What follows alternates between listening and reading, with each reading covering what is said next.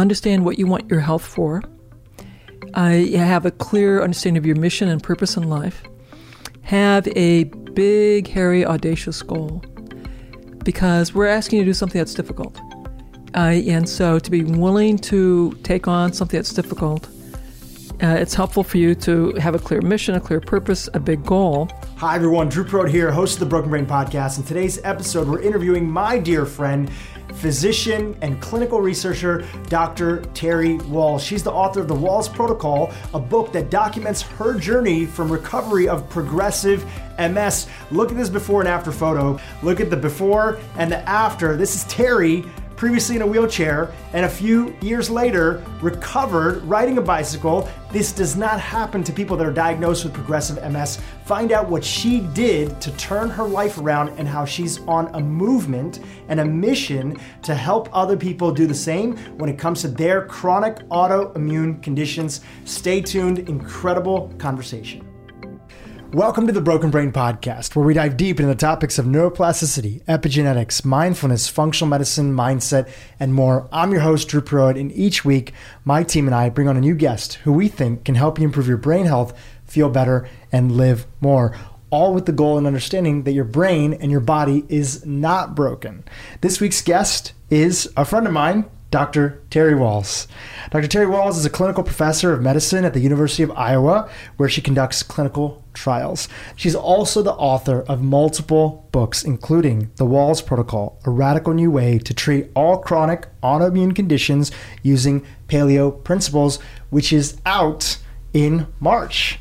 Uh, and you can find the link to the book to pre order, or if it's available by the time of this podcast, you can order it in the show notes. Dr. Terry Wahls, welcome to the Bro- Broken Brain Podcast. Hey, thanks so much for having me. It's an honor to have you here. So I want to start off the beginning because your work has been out there for a while, but this is the first time that you've been on our podcast, mm-hmm. and listeners may not be familiar with your story. So let's start with your diagnosis and what diagnosis you had when it came to uh, multiple sclerosis uh, specifically? You know, actually, I'm going to take you back a little bit earlier. Please. So we'll go back to medical school, uh, 1980. I started having episodes of face pain, electrical jolts of discomfort along uh, the right side of my face, occasionally the left. And over the years, these uh, episodes would become more frequent, more severe. I would eventually be diagnosed with trigeminal neuralgia seven years later, 1987. And just pausing for a second, I remember reading in your story that those early episodes, you didn't necessarily think, you knew that something was not right, but mm-hmm. you didn't think that it was something major. Correct. You know, I, am um, a farm kid. Uh, your work has to get done, as I'm pretty stoic. And uh, I, I did observe that I was more likely to have these episodes if I'd been up all night or under a lot of stress. And over time, you know, they became more frequent, more severe. Uh, and, you know, finally I went to see my physician uh, in 87 and I, uh, again, was diagnosed with um, trigeminal neuralgia. I started taking, um, I believe it was Tegretol, but I developed a drug rash, so I had to stop. I tried a few other drugs, none of them really helped. And so I just had to wait for this intense period of uh, pain to subside. Sometimes it would take a week, sometimes it would take as long as six weeks. Um, and so I just, you know, kept carrying on. Then uh, in 89, had an episode of dim vision in my left eye. Uh, and that happened while I was out roller uh, skating, or actually rollerblading, uh, on a hot August day. I'd gone out for what I was thought was going to be a 20 mile rollerblade, but I, you know, got into trouble about five miles out, and so I uh, came back, got a big evaluation, um, you know, MRIs, um, uh, referral to ophthalmology, um, cardiogram, et cetera, et cetera, no clear evaluation. And then uh, in 2000, I developed weakness in my left leg. And I went back to see neurology um, and ended up with a huge evaluation uh, MRI, spinal taps, um, nerve conduction velocities, lots of blood tests. Uh, and that's when the diagnosis was made. Now, in, in retrospect, you know, when I had the trigeminal neuralgia and the dim vision, they could have made the diagnosis of MS much earlier, uh, back in '89. But I actually am immensely grateful they did not, because I probably would have not had my kids. Mm. Uh, so you know, I'm I'm very uh, fine with the fact that they, they didn't make the diagnosis. I had my kids, uh, and then uh, when my kids were very very young, I had more problems and would uh, have the diagnosis. So starting from that point, it was I believe three years later from the time of that diagnosis. Yes, you know. So I keep in mind I'm a conventional internal medicine doc. I believe absolutely in science. I believe in the best drugs, the newest technology. So I, of course, wanted to see the best people, take the newest drugs, treat my disease very, very aggressively. Uh, so I did some research, who was doing the uh, best research, uh, and I went to that center. And I saw their best person because I did that research too. And I took the newest drugs. And I went relentlessly downhill, just like my face pain had been going relentlessly downhill and worse. Uh, so within um, three years, I'm in a tilt recline wheelchair. Uh, my physicians tell me to take uh, mitoxantrone, which is a form of chemotherapy, and, and, I read the package insert, and there is a, a 2% risk of developing leukemia with each cycle that you take. But of course, I, I'm far more terrified of becoming bedridden and demented by my illness. So leukemia looks like a pretty minor thing compared to what I was facing. So I was very happy to take the uh, mitoxantrone. But I went relentlessly downhill. Hmm. So we actually have a photo of that time period here of you in the wheelchair. This is yeah. October 1st, 2007. And what was your mental state at that time? Well, you know, uh, I was facing a very grim future. You know, uh, uh, clearly I was uh, going downhill. It was uh, severe fatigue. Um, my pain was increasingly severe. Um, and it was clear that the very best drugs from the very best people were unlikely to stop my slide into a bedridden life, possibly demented life, and quite possibly intractable pain. On the other hand, I have two young kids, and um, and so I was having to reimagine how I, how I parent, uh, and what was most important, and that was having resilient uh, kids who could be emotionally successful and economically successful. So, and of course, I can do less and less. I thought I was going to teach them uh, how to be resilient by mountain climbing, by teaching them how to do martial arts, being an athlete like I had been. Now, my only tool was I could get up and go to work every day. I could do my little simple, tiny little workout, simple as it was, every day. I could model that you don't give up, even when things are incredibly difficult. And so that's what I did. And of course, that was um, far harder than any of the workouts I did as an athlete. Hmm. In this time period where you noticed yourself, as you mentioned earlier, progressively declining, where was the first opening where you saw that in addition to all the best drugs that you were on, the latest technology, that there might be a new way forward for you?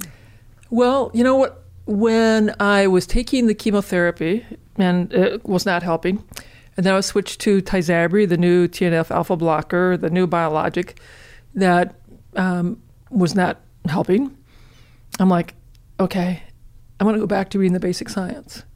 Because when I was first diagnosed, I started reading the basic science, the uh, literature, uh, and uh, it just really got me wound up and agitated because I saw that you know MS is a progressive disease.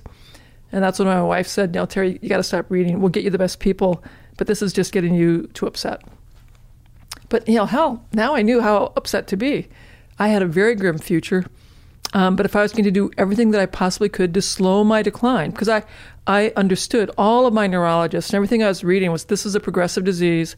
I clearly had a, a very aggressive case, that there was no recovery, no functions that had already lost were ever going to come back, but I could try and slow it.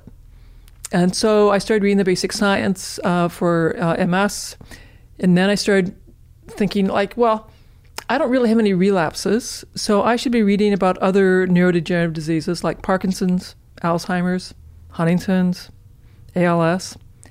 And so I started doing that uh, every day. You know, um, I'm reading and decide that mitochondria are key, uh, and that in all these little mouse and rat models, uh, that there are a variety of supplement studies. So I start experimenting, uh, translating these little mouse and rat doses to human sized doses and begin experimenting. What was one of the first supplements? Obviously, this is in the context of the literature Yeah. that you were reading for that. So- what was one of the first supplements you started experimenting with? Creatine, carnitine, um, B12, of course, coenzyme Q, um, uh, high dose omega 3s. Uh, and oh, I think it was probably six months into this. There, there was no, no change. And, you know, the skeptical uh, professor reared up her head, said, ah, phooey on this. You've wasted enough money. And I quit everything. And, you know, a, a day later, I couldn't really get out of bed and go to work. And mind you, I, I was still working full time in the midst of uh, all of this. The VA and the university had redesigned my job multiple times. So I, I um, didn't go to work. And next day, I, I could function even less well. And on the third day, my wife says, "You know, honey, I think you ought to try these. Take your vitamins again." um, so I did, and the next morning I could get up. And I thought, "Wow, wow, that is really interesting." So I, I uh, waited two weeks and I stopped all my supplements. And again, I, I became exhausted, couldn't really function. Waited three days, stirred them up, and I again could function. Now, and so my, I, I was thrilled. I was like, oh my God, I, I'm figuring stuff out that my neurologist is not telling me about, that my primary care doc is not telling me about. And maybe it's not going to recover me, but it sure as heck is doing something. And that if I'm not taking it, I'm in much worse shape. So now I'm even more excited about um, reading the literature. And uh, the university has, um, in one of their attempts to redesign my life to let me continue to work, they had to put me on the institutional review board. Uh, and so, in that role, I'm reviewing uh, human studies to be sure that they're uh, being conducted ethically and safely. So I tell the IRB, give me any study having to do with the brain. I'll be happy to review it. And so I'm And these were studies that the university was doing themselves. correct. That the university, you know, they had a PI, a principal investigator uh, there. And so now I, I'm reading uh, the neurodegenerative research, basic science, and uh, the mouse studies. Now I'm reading the human studies uh, related to any kind of brain stuff. And I'm getting more and more comfortable reading uh, the research. And so I'm I am also getting more confident going to my primary care doc and saying, "We're going to add this." I and my primary care doc and neurologist were uh, willing to uh, run the uh, drug list against the supplements that I was adding to be sure that I wasn't inadvertently creating harm. And what I observed was I was slowing the rate of my decline. I was certainly not getting stronger. I was slowing my, the rate of my decline. You know, and the other thing we should step back is before I'd hit the wheelchair, um, two years into my diagnosis, my Cleveland Clinic docs had mentioned the work of Loren Cordain in the paleo diet. And I'd, I read his book um, and his papers, uh, and this was a big deal because I'd been a vegetarian for 20 years. Being sort of the rebellious farm kid, I, I uh, quit eating meat. And I decided that the uh, there was a rationale that seemed reasonable. So I, after a lot of prayer and meditation, went back to eating meat.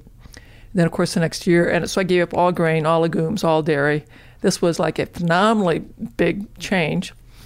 But you know, it's still a very uh, low-fat vegetarian diet. Um, lots of whole whole grain, wheat, uh, and legumes, uh, and some vegetables. Uh, but I continued to head to go downhill.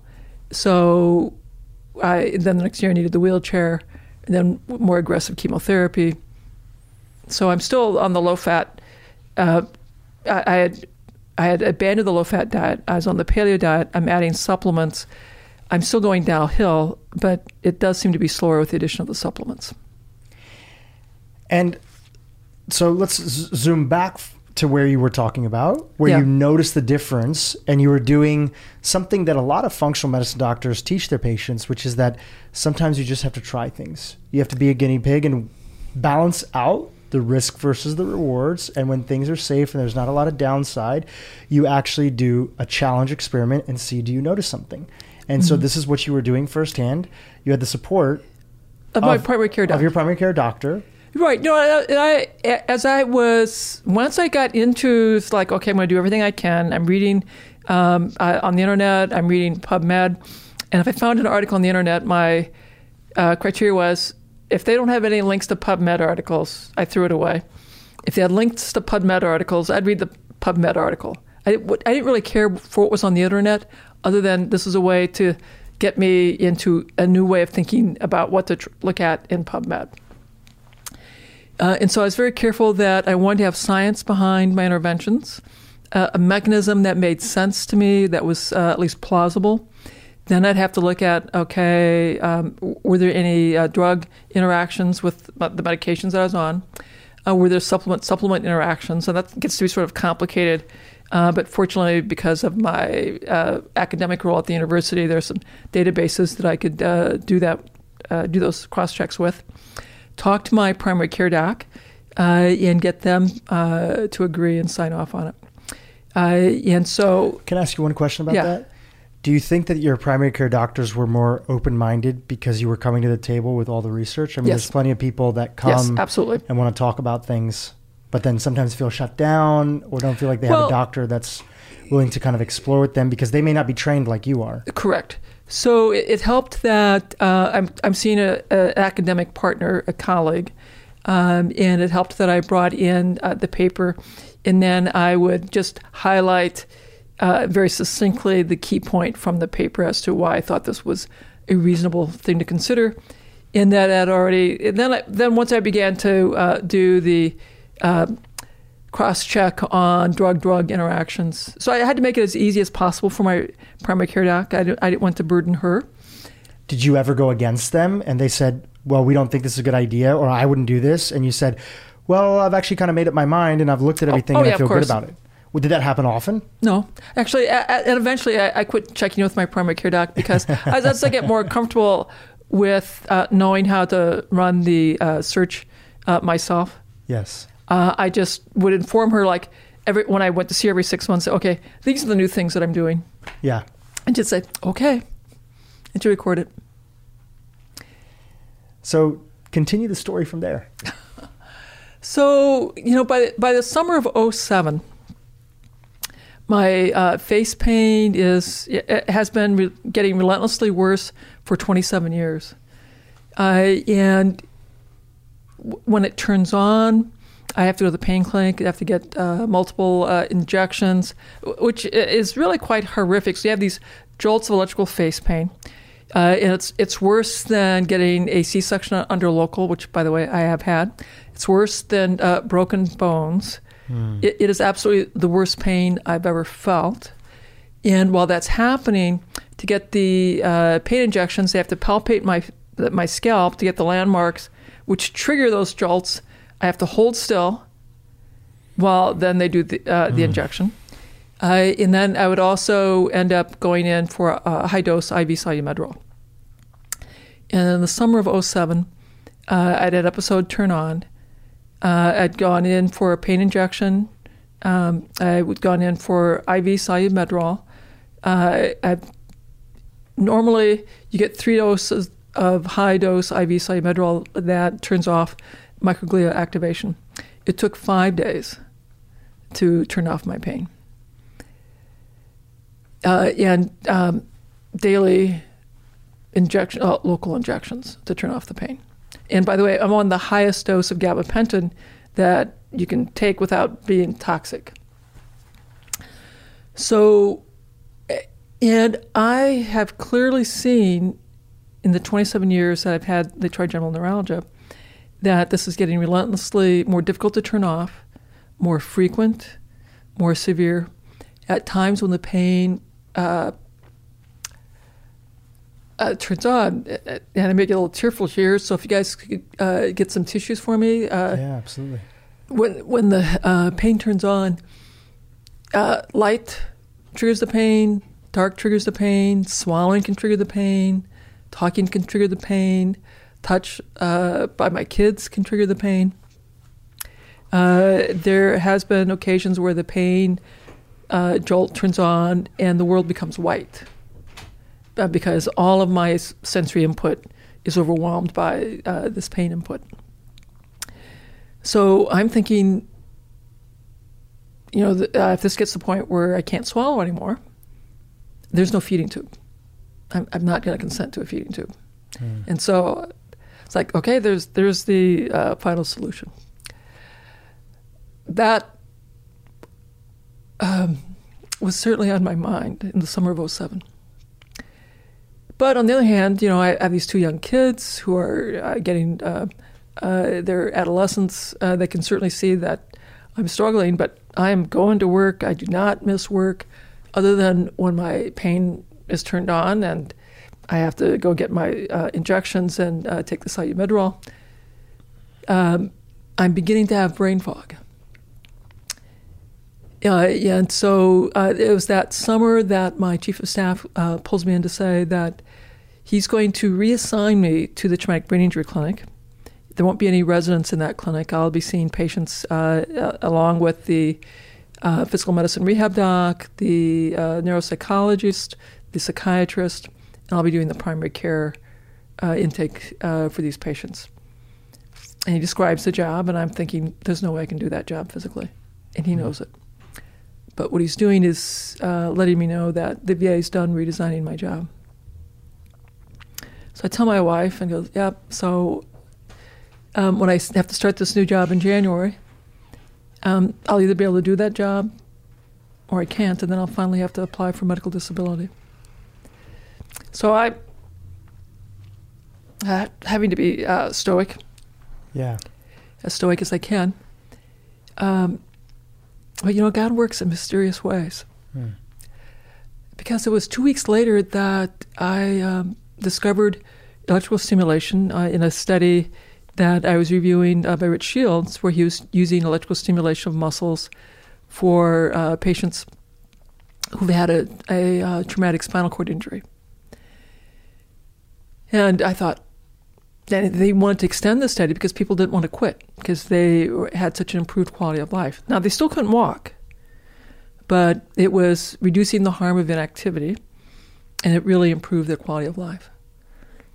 So I thought, well, I wonder if that might help me. So I do a quick search. There's only 212 articles. It doesn't take that long to read them. You just scan the abstracts and re- read uh, the relevant ones. Uh, and I decided I want to do this. And so the electrical, can you explain what it is? Yeah. The stimulation? So, electrical stimulation of muscles, you put uh, electrodes over this uh, muscle on the skin. and you Similar to what like a chiropractor might use yeah, when they're doing it, electrical similar. stim? Um, and the chiropractors use it primarily for uh, uh, pain control. Mm-hmm. This is to force the muscle to contract. So you have to put it in slightly different location. And it augments the um, contraction of the muscle. So if you're paralyzed, it's really good because now your muscles are still being used. If you're not paralyzed but you're weak, it lets you get a more effective uh, workout. So in the in the end, I get my physical therapist to let me add this to my regimen. Because uh, mind you, I was still working out a tiny little itsy bitsy little ten minute mat exercise before going to work, but now I added e-stim on, during the workout, and so I was able to get a, a more effective workout. And also, it just felt incredibly energizing. And uh, uh, Dave said it's probably the endorphins. And now the research also tells me it's also really, uh, releasing nerve growth factors and muscle growth factors. So this was things that my brain had not been able to see for a long time because of the uh, how um, inactive had been forced to be debilitated by my illness. So this was just doing really great things for my mood uh, and my brain. Uh, and then uh, two weeks after that, I discovered uh, the Institute for Functional Medicine. Uh, How? How did you, you know, I out? don't. I was sort of doing an internet search, and it popped up, came up in my browser, and I'm reading this, and I'm looking at it. It's like, wow, this is pretty interesting. And they were talking about mitochondria. They had this uh, course, um, neuroprotection course, and I read through the syllabus. And I thought, yep, that's definitely what I want. So I uh, ordered that course, uh, and that was the audio synced uh, PowerPoints. Uh, Jay Lombard uh, and Catherine Wilner uh, were the two neurologists that led that course. and so I'm going through it. And of course, I, I'm having some brain fog, so I'm having to go through the lectures multiple times. Um, and so I have a longer list of supplements, much longer list actually. Um, and I, am doing the E-stim. I'm maybe a, a tiny bit stronger, maybe. Uh, my uh, pain is a, a, little less. But then I had this really big aha moment. Like, what if I take this uh, list of things I'm taking in supplement form and I figure out where they're at in the food supply? And I restructure my paleo diet to stress those particular nutrients. That food's probably a lot more complicated than supplements. That if I reorganize my diet, maybe I'd get some, some other things that'd be good for me. So I uh, go ask my uh, dietitian friends. Uh, I, I, take in my list of nutrients, and they throw up their hands and say, like, you know, we, I would need a, a, dietetic intern to help you. I, I, I, don't know. So then I go over the pub, the um, uh, health sciences library and talk to librarians, and they aren't really that helpful either. I, and then I go back to Google, and I discover the Linus Pauling uh, Institute on Micronutrients, and that's a gold mine. So now I have the food sources for all these key nutrients. And I have these list of foods I'm going to start emphasizing in my diet. Now, mind you, I've already been meticulously gluten free, dairy free because I'm doing the AIP protocol uh, per um, uh, Dr. Cordain. But now, rather than just focusing on what to not eat, now I'm focused on what I have to eat. Uh, and in that period of time that you were going dairy free and gluten free, just like with the original supplements, I know there's a lot of different things that are going on. Did you notice that that improved things? Not at all. Slightly. Not at all. Not, Not at, all.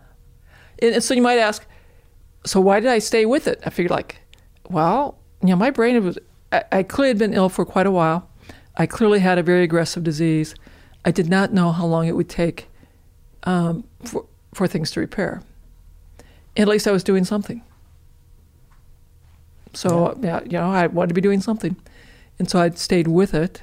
I had supplements, and I wasn't getting stronger with my supplements, but I did figure out I was uh, better with them than without them, and I was slowing my decline. Right. And so, March, uh, pardon me, December 26th, I started this new way of eating. We had salmon, we had a big kale salad, uh, we had a lot of garlic in it, we had some ginger in it, uh, we had um, berries, although I don't quite remember which berries it, that was. Um, and then we uh, made some other vegetables, uh, probably cauliflower all reverse engineered from you looking at that database, that database, of micronutrients. What were some of the examples of like some of the key things? I mean, you just mentioned some, but what were some examples to compare and contrast that were not really in your diet, even though you were gluten free? So I, I, wasn't eating liver. You know, so I was back. By God, I was going to have liver once or twice a week. Um, I was make, also want to be sure I was having heart. Um, I uh, was much more meticulous about having only uh, organic food, only uh, wild caught um, uh, or uh, wild caught fish or uh, grass fed, grass finished meat. And if it was not organic, I was not going to eat it. So, in a way, to to zoom out a little bit big picture, because diet is so central as part of your protocol, even though you were doing paleo before, it was primarily what meats to not eat. from what to not eat, and also meats from sort of muscle proteins instead yeah, it was, of it looking was muscle at protein. Uh, I wasn't organ focused, meats. It wasn't organ meats. Uh, it wasn't bone broth. Um, you know, and in uh, retrospect, when, uh, when I look back at my youth, I'd had uh, a lot of tonsillitis uh, age three, tonsils out age four, uh, probably had a lot of antibiotics, uh, yeast overgrowth, and dysbiosis uh, leaky gut, uh, severe gluten sensitivity, and that although I'd been gluten free, dairy free, um, I probably had not healed my leaky gut. Right. So a lot of different foods would trigger that. Correct. So when um, I uh, added the organ meat uh, and the bone broth, uh, likely I healed that leaky gut. Now, the other, the other thing, uh, some other really interesting observations, uh, when I started uh, adding all this kale and uh, cooked greens, I discovered I had this uh, incredible craving of cooked greens and greens. So when people get shocked, they talk like nine cups of vegetables. Like, Terry, how, how can you possibly do nine cups Which is the recommendation inside of your protocol. We haven't gotten into yet, but it's like it's a big emphasis on like nine cups of vegetables yeah. every day. Yeah, you know, it's a way of thinking uh, about merging the best parts of the Mediterranean diet in the paleo diet. Sort yeah. of end, end, up with something, something that looks uh, a bit like the uh, Wahls diet. Um, but the nine cups is actually much less than what I was doing. I was probably having nine cups of greens plus uh, the additional vegetables. Um, and when I became well enough that I was traveling, uh, Dhru, and I couldn't get that huge volume of vegetables. Within 24 hours, my energy would start tanking. My mental clarity would start tank, tanking. Now, the the science has, sort of caught up, or or I've discovered the science more that um, vitamin K uh, turns out to have a huge role in myelin, in myelin repair, in brain stem cells. And for those listeners on the podcast that aren't familiar with the role that myelin plays in the body, what can you explain that? Oh, sure. So um, the myelin is the fat wrapper around the wiring between brain cells. So if you have a nice uh, thick coating of myelin, the transmission is fast uh, and efficient. When the myelin breaks down um, and it can't be repaired well, then the transmission is slow and spotty you're more likely to have uh, weakness, more likely to have sensory disturbance. So it, now, in retrospect, I would say that my intense craving for greens, once I began eating them and realized like I could not get enough, um, was probably uh, reflecting that when I had all those greens, the bacteria in my um, small intestine could help metabolize that into uh, K2, which would then be absorbed in my ileum, which would then go to my liver to be metabolized to K2 MK4, which could then go up to my brain and uh, help support the oligodendrocyte precursor cells that help uh, make the uh, myelin. So, sort of a long sequence there. Uh, so, it was just uh, phenomenal, uh, the benefits of having all those greens. So you discovered the Institute of Functional Medicine. You're going even further. There's this emphasis on additional things of focusing what to eat, not just what not to eat. Mm-hmm. And if I could zoom out for a second, were you also getting a better understanding of what potentially were some of the factors that led to the buildup of having an autoimmune disease? Sure. Um, so as I went through the neuroprotection course, that was really focused on mitochondria in the brain. Uh, and then uh, it wasn't actually until I recovered quite remarkably, and I'm going through more uh, IFM courses that I'm really and, deepening my uh, understanding of the autoimmune process. And for anybody that's not familiar, we've mentioned it many times before, but the I- IFM is the Institute of Functional Medicine. They're a nonprofit that educates practitioners all around the world. Many mm-hmm. of them are physicians or practitioners like yourself who have gotten sick at some point in time, like Dr. Hyman and many others. That's how nearly all of us get, get to uh, the Institute. There's this new generation of people who are coming in, like my brother in law, who's a cardiologist in, in uh, San Diego, who are not sick because now there's so many authors like yourself who are teaching them. And it's like young med students and individuals who are getting into it. But the first wave was literally doctors who were looking for an answer, could not find the answer or found a piece of the answer, got referred to IFM, and then began their additional training into the root factors that actually cause mm-hmm. health and cause yeah, disease. Correct, correct. Almost like a med school, you know, like a second you know, phase of it. So my my undergraduate degree is a Bachelor of Fine Arts in Studio Art Painting. Um, and so I decided I was going to start as an artist and I went back, picked up my science, and applied to medical school. Got in. Basic science was really hard, or way harder for me than many of my colleagues. I was so thrilled to be done with uh, biochemistry and physiology, and so thrilled to discover it again uh, when I became ill and realized that that was going to be the key to my recovery. And so uh, it, it, gives me a lot of smiles now uh, and laughter to realize uh, I just love reading about biochemistry and physiology now in uh, immunology, neuroimmunology, because uh, those certainly were the keys to my recovery. So, you know, we're following this story, and just like everybody's listening so intentfully, let's continue on on the story. Okay, so December 26th, I start this new way of eating. You know, and January begins. I'm going to go off to this uh, new clinic that I have to be in, the traumatic brain injury clinic. And I'm, you know, assuming I can't do that job. It's going to be more physically demanding than what I can do. Uh, the first week, you know, it's the middle of January now. I, I'm there, and I'm I've just been watching my partners do these exams. Third week of January, okay, Terry, time for you to do the exams. So I'm uh, into three weeks of eating this way. I'm about ready to start my fourth week. I start seeing the patients, and you know, at the end of the first day, I'm like, well, that wasn't too bad. At the end of the week, I'm like, I, th- I can do this. And I realize something's happening. And uh, so it's with breathtaking speed. I'm beginning to realize, you know, my my I, my thinking's more clear. And then I realize, you know, my energy's better. And then I realize I don't have to sit in the zero gravity chair at home to have supper. I, I can sit in my other desk chair. I can I can I can sit upright.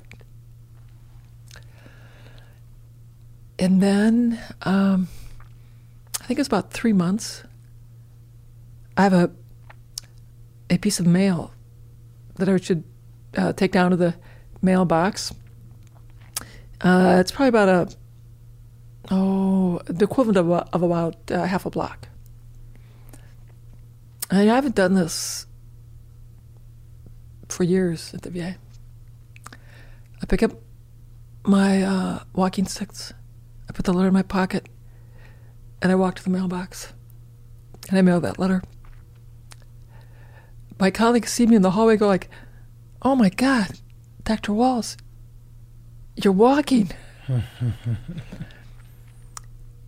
um, and I start walking I leave my uh, wheelchair in the corner. I, um, I have a scooter. Uh, I take my wheelchair home, park that, uh, and then in the garage I have my um, a scooter. I leave that in my office, but I'm not really using that. Uh, six months into all this, no, it's not quite six months. Maybe uh, four months, five months into this. Um, my every two year follow up with uh, my chair of internal medicine is due. And now that's a, a, little bigger walk than just around the hospital. It's down a hill, up a hill. You know, it's maybe like half mile. That's clearly too far. So I get my scooter. I'm driving my scooter over, and I'm going up the hill, and you hear this motor go.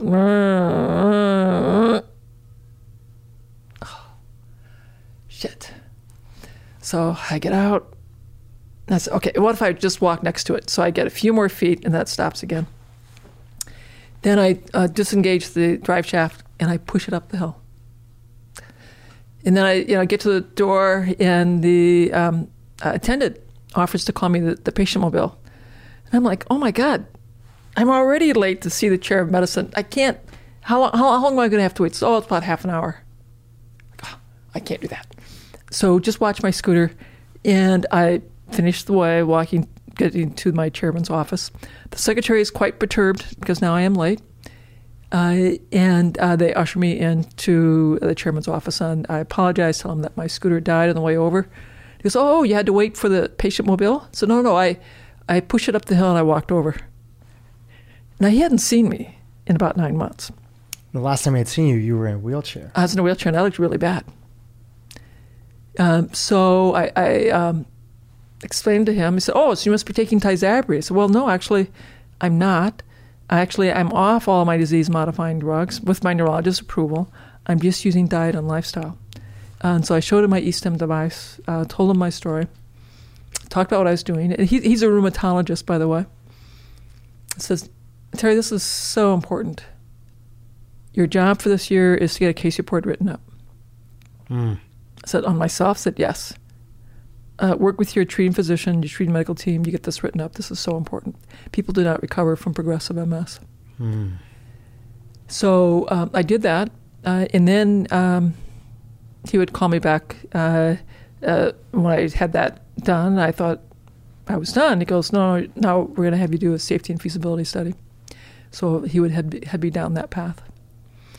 Uh, and then uh, a couple months later, on, on Mother's Day, I um, we had a, a family meeting because I, I wanted to ride my bike.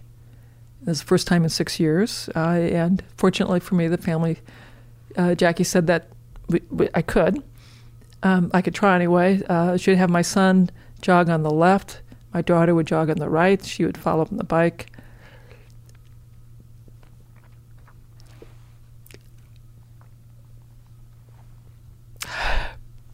And I was able to bike and of course, that felt like um, uh, really quite miraculous uh, because that was something I completely accepted uh, would never happen again. And uh, so, uh, when when that happened, um, certainly how I understood disease and health was very different. Uh, the way I practiced medicine would be different. and actually, it was shortly after that that my chairman called me back and said. Um, I want you to do a safety and feasibility trial. We're going to have you change the research that you do.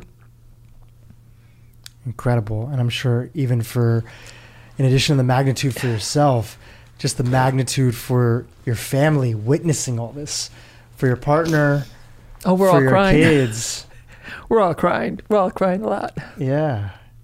And the joy of that, because anybody who knows somebody with, uh, how would you rank? Uh, I mean, how would you rank the severity of MS and progressive MS compared to like other autoimmune uh, diseases in terms of how much it affects the mobility of the body, body, and how quickly sort of the decline is?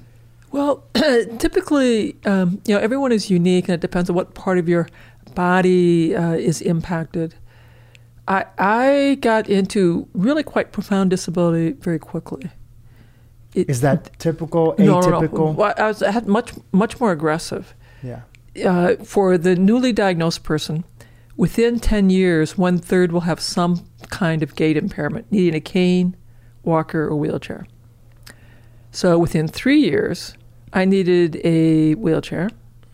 Within seven years, I could not sit up like you are in, in this chair. I, w- I was unable to sit uh, up in a regular chair. I had to have a zero gravity chair or be in bed. By the zero gravity chair, I mean uh, one that lets me lie back so my knees are higher than my nose. Um, and I was beginning to have uh, brain fog. There's a lot more recognition that um, impaired thinking uh, begins to accrue. Uh, anxiety and depression can begin to uh, accrue. Now, uh, there were some a lot of fortunate things. My hands were still working well. And even though I've had uh, optic neuritis, and there's uh, clearly evidence of optic neuritis in both eyes, uh, my vision is still uh, really quite good.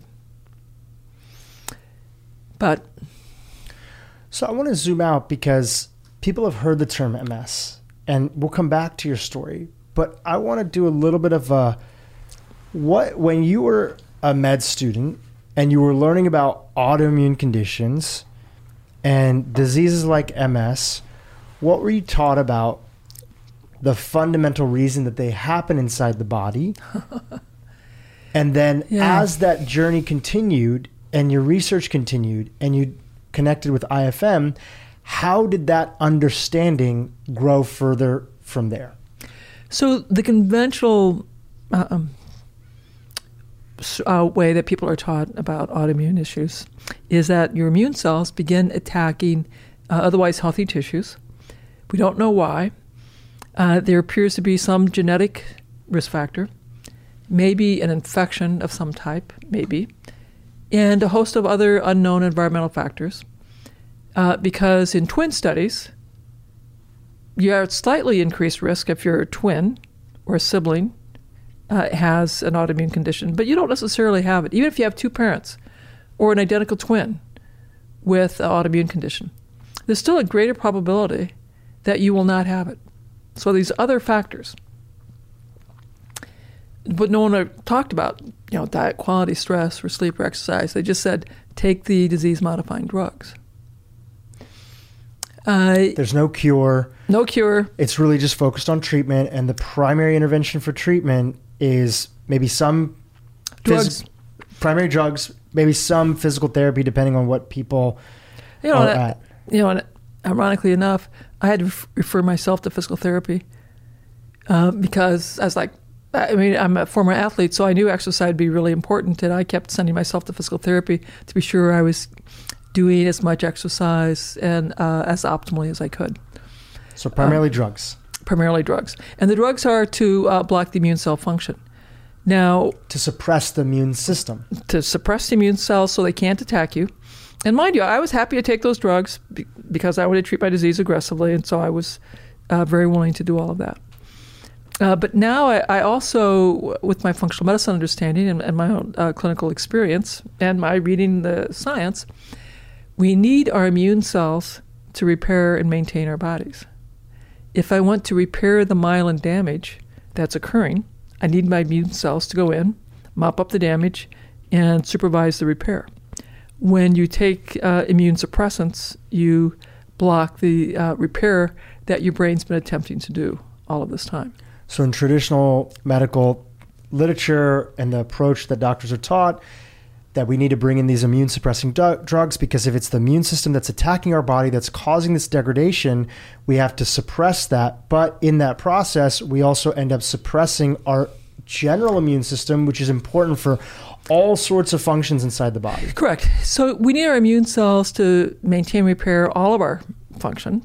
Um, without that, you have accelerated aging, increased vulnerability to infection, increased vulnerability to cancers which are, of course, increased when you're taking immune suppressing drugs. You have a higher rate of infection and cancers, and you'll have uh, accelerated uh, aging.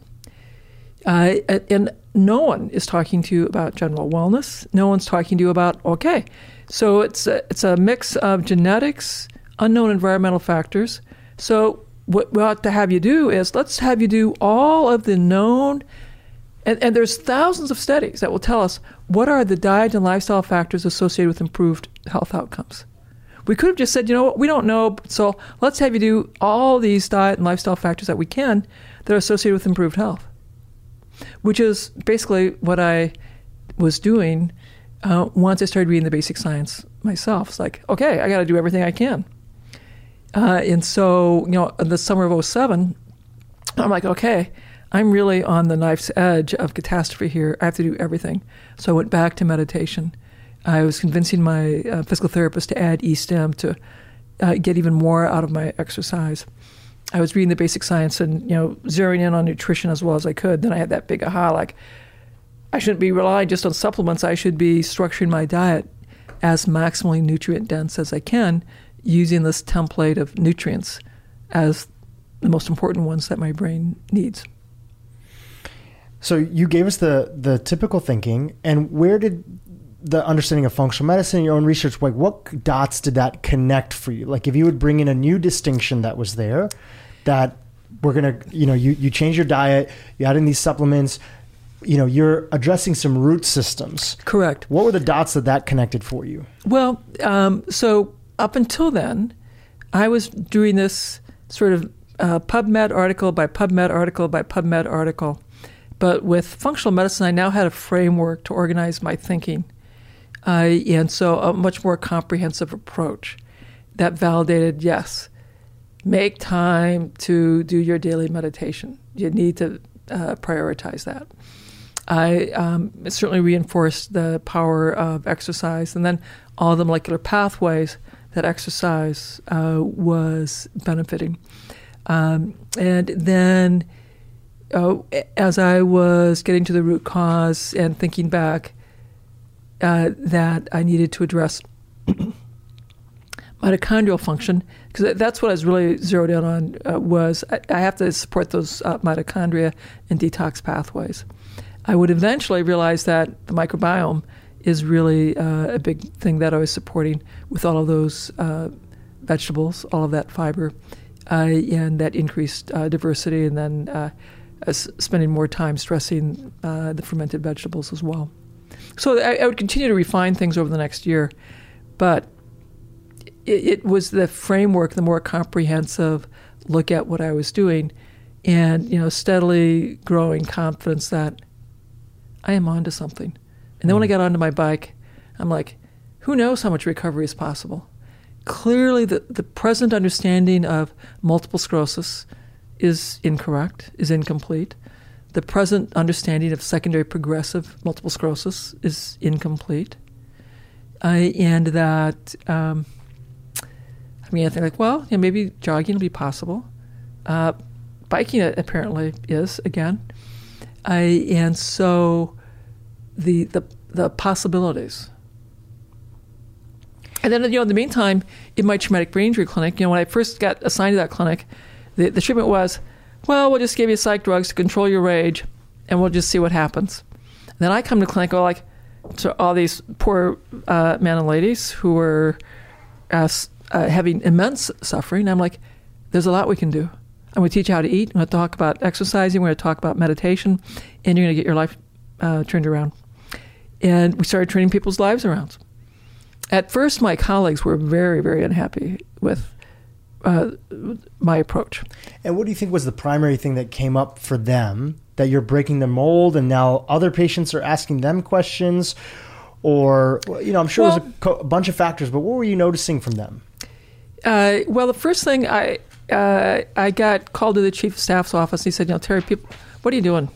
People are complaining. um, and so patients or other doctors? Other docs. No, patients were loving patients were thrilled. They um, so I ended up having to um, go meet with the director for the complementary alternative medicine, who taught me how to uh, talk about this more precisely in my clinical notes and in the public. So I was careful to not overstate my claims, to say that I'm just improving cellular physiology, watching for a reduced need for medication uh, so we don't end up with you being over medicated if your cells improve their function.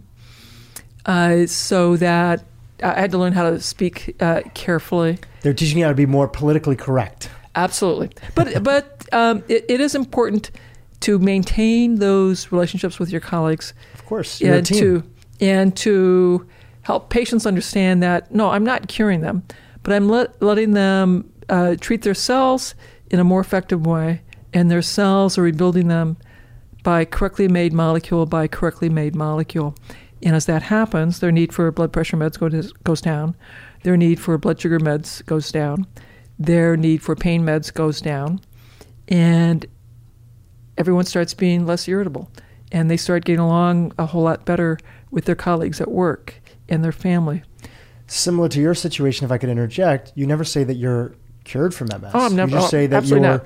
symptoms have been reduced to such a big degree and your body function correct has returned now uh, oh, exactly if i get exposed uh, to gluten dairy or eggs my face pain will turn on or you know if i have too much stress if i take too many flights uh, in a month so my toxin load is too great my face pain will turn on so uh, i manage my disease i always have those that genetic vulnerability um, but as long as I do all of my self cares, I do very, very well.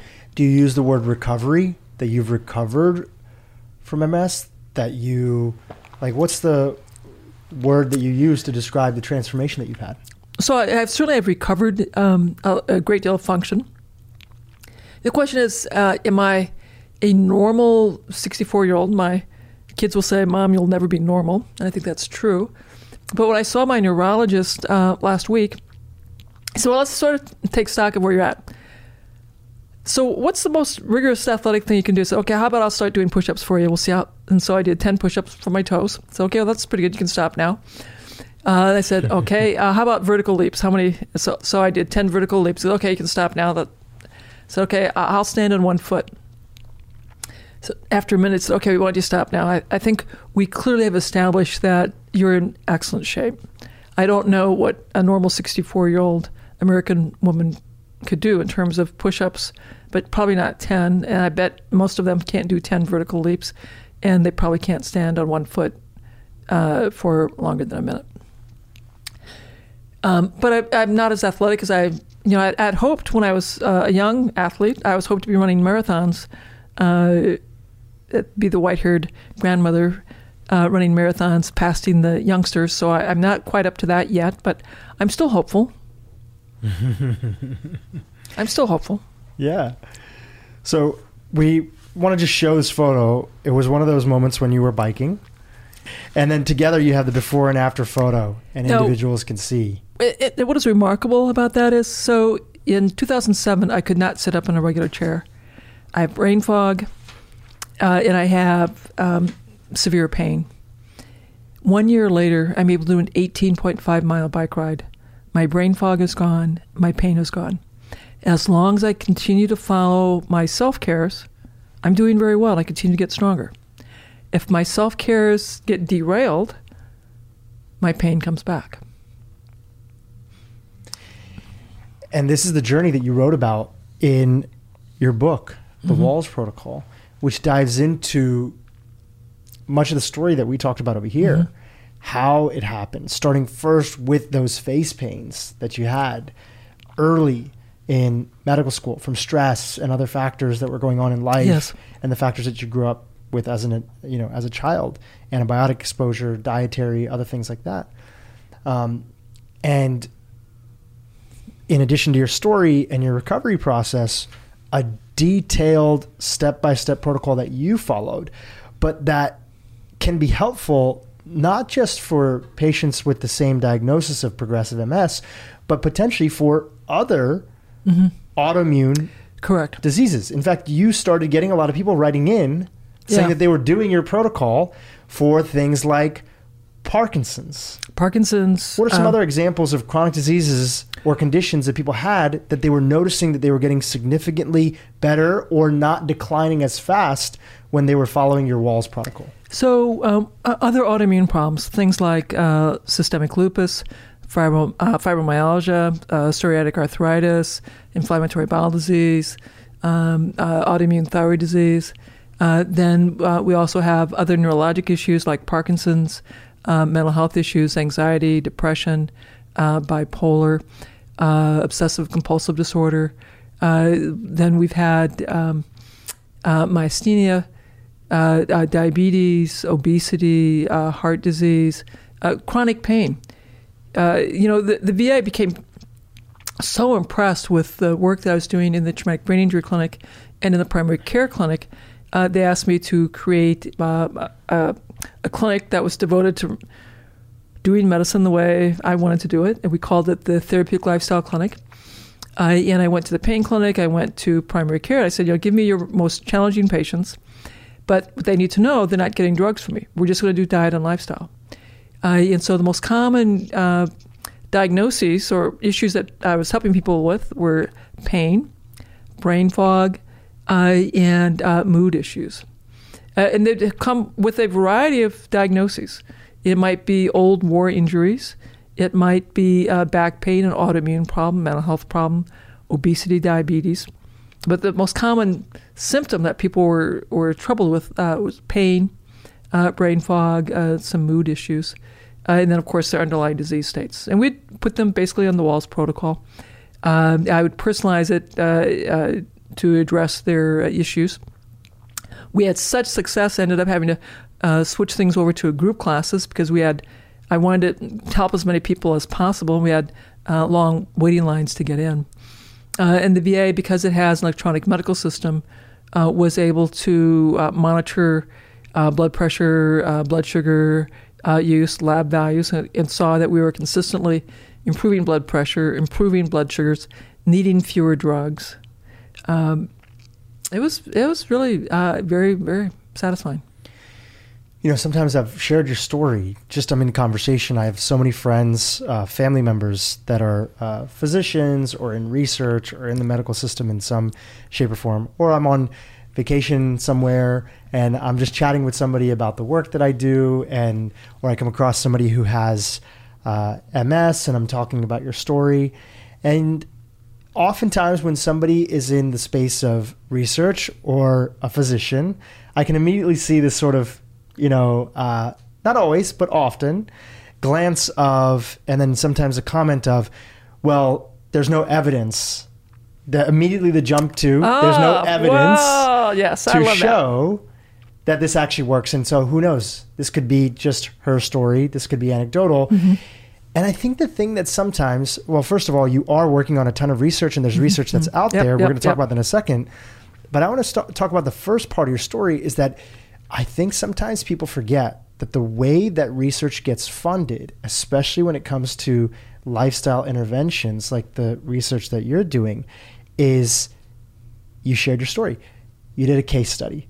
And Mm-hmm. that case study turned into the Case series case series, turned into a feasibility trial, feasibility ti- trial. turned into randomized controlled trial, turned into randomized parallel group trial. Um, so yes, th- there's a, a definite sequence. Um, it it is, you know, people uh, when I first recovered, my neurologist said, you know, Terry, I get so many calls. I, you know, I'm so glad you went to see uh, the Cleveland Clinic because people keep accusing me of being incompetent, saying that you couldn't possibly have MS. And I get to say, no, no, she saw the best center in the country. Uh, so uh, she has MS. I, but then, of course, someone can say that you do prospective clinical trials and you've gotten uh, very nice results in others as well. And I want to add one other element to it. You know, you're in this field, you're in this space where you have access to do these trials, the support of the colleagues through Correct. you earning that support. But in addition to that, you also based the protocol on first, of course, your own experience, what you were noticing getting better or not, but that was also based on research that was out there. Oh, absolutely. Now, it's all science based. that, that's all science based, but it, you don't have to have a big clinical trial on MS. Not that that's not useful and we want that and that's what you're doing to begin to make improvements and to see if you notice or a patient notice a difference. You might be working with a doctor who says, look, these are the pros and cons. This is what the research says. These are what the animal models show out there. This is what pathways it's linked to or the core issues that are there. I think it's worth trying. And, and what you always want to be doing is judging the uh, risk of the intervention. Uh, how risky is the intervention? So as I was doing things, I was you know assessing how how uh, worrisome were these supplements, and so I was checking them always uh, against the safety data to verify that they were safe, and then I could make a decision: how risky would it be to go back to a daily meditation? That's pretty safe. Um, how risky was it to do physical therapy every day? Well, I've been doing that for years uh, under uh, my therapist, uh, so that's pretty safe. Adding electrical stimulation, that was under my therapist's direction, so that's pretty safe. Uh, redesigning my paleo diet to stress a more nutrient dense diet, again, that's pretty safe. Um, a, a lot of the dietitians will say, you know, when you do a paleo diet, any diet that excludes uh, a, uh whole food groups, puts you at risk for nutrient deficiencies, and, and that would be terrible for you. Uh, so, we, when I I uh, wrote these uh, analyses uh, to analyze our diet using rigorous uh, registered dietitian uh, uh, nutrient software. Um, we published it in high impact registered dietitian nutrition journals, analysis of the Wahls diet, and it's no surprise superior to the U.S. governmental dietary guidelines for many, many of the nutrients. Uh, and so we've uh, published that, and I uh, update that uh, in my book. Uh, so I, I think it's important for us to be skeptical. I think it's important for us to evaluate carefully these interventions. Are they risky or not? And you can decide uh, I want to wait for randomized double blind controlled trials, or you can decide that vegetables are pretty safe, meditation's pretty safe, exercise is pretty safe, uh, supplements supervised by your personal physician uh, is pretty safe. Um, and and the, you know the other thing that's exciting, Dhru, is when I first started talking about diet and exercise as critical to protecting your brain, the neurology community, and that was back when my uh, TED Talk went viral in 2011, and when my book came out in 2014, they were very upset. they said, you know, diet has nothing to do with it. You know, you got a terrible disease, eat what you want. But now, you know, the science has caught up. The microbiome research has caught up. The epigenetics research has caught up. Um, and now the leading neuroscientists are saying we have to preserve your brain. Even if you take disease modifying drugs, you're at high risk of developing early cognitive decline, at high risk of having accelerated brain atrophy. You need to eat a nutrient dense diet. You need to do a stress reducing pro- program. You need to do daily exercise. You should monitor your vitamin D level. Should know your homocysteine status. And you know what? Sounds like they read my book.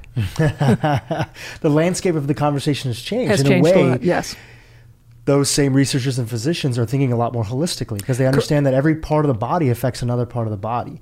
And if we don't keep that in mind, it's not enough to just look at what is this one drug doing to improve this one thing that we're looking at when it comes to this disease, but what are the other aspects? So that leads me to the question of, you know, you were sharing in your story that in addition to the things that you were focusing on adding, you also were off of those drugs that were Yeah. given to you in the beginning. When, at what point in time in the journey, uh, from the time that you were in a wheelchair, were you off all of those medications? So uh, in uh, 2007, I started all this stuff. I'm on CellCept, which is a disease modifying drug.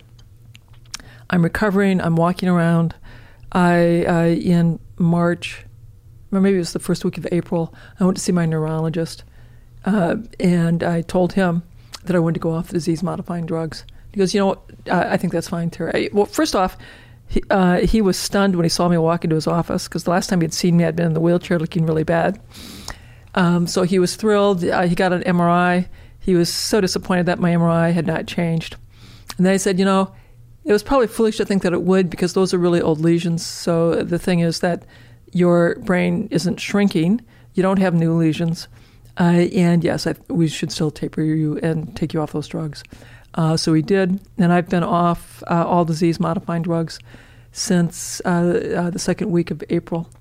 I'm still on gabapentin, although now I'm on a, a very tiny dose. Uh, I've I've attempted to go entirely off the gabapentin, but my face pain comes back. Um, so I, I have scarred my spinal cord. Um, uh, so likely I, I will be on a very low dose gabapentin forever because when that pain comes on, it's so horrific that I'm just like taking uh, 400 milligrams of gabapentin for the rest of my life is like no big deal. I'm happy to do that. And this brings up the larger point, which is that when people work with, even you're a physician, you were working with your doctors to Oh, yeah. decide what medications were there. But I'm hearing, and I want to say it back to you, and you correct me if I'm wrong, that a big part of your recovery, in addition to the things that you were doing, was knowing when to get off the drugs in the right order. Correct, correct. You know, a lot of people will reach out and say, I just discovered your protocol. I'm going to stop my drugs. And that's the wrong answer. That is absolutely the wrong answer. You implement the protocol, and you may, if you have great response, uh, have be able to have a future conversation. Say, I'd like to taper and get off my drugs. We we don't know what the appropriate time frame is. I- uh, it's based on every patient and every their page, process. it- uh, and uh, you want to. It depends on your disease.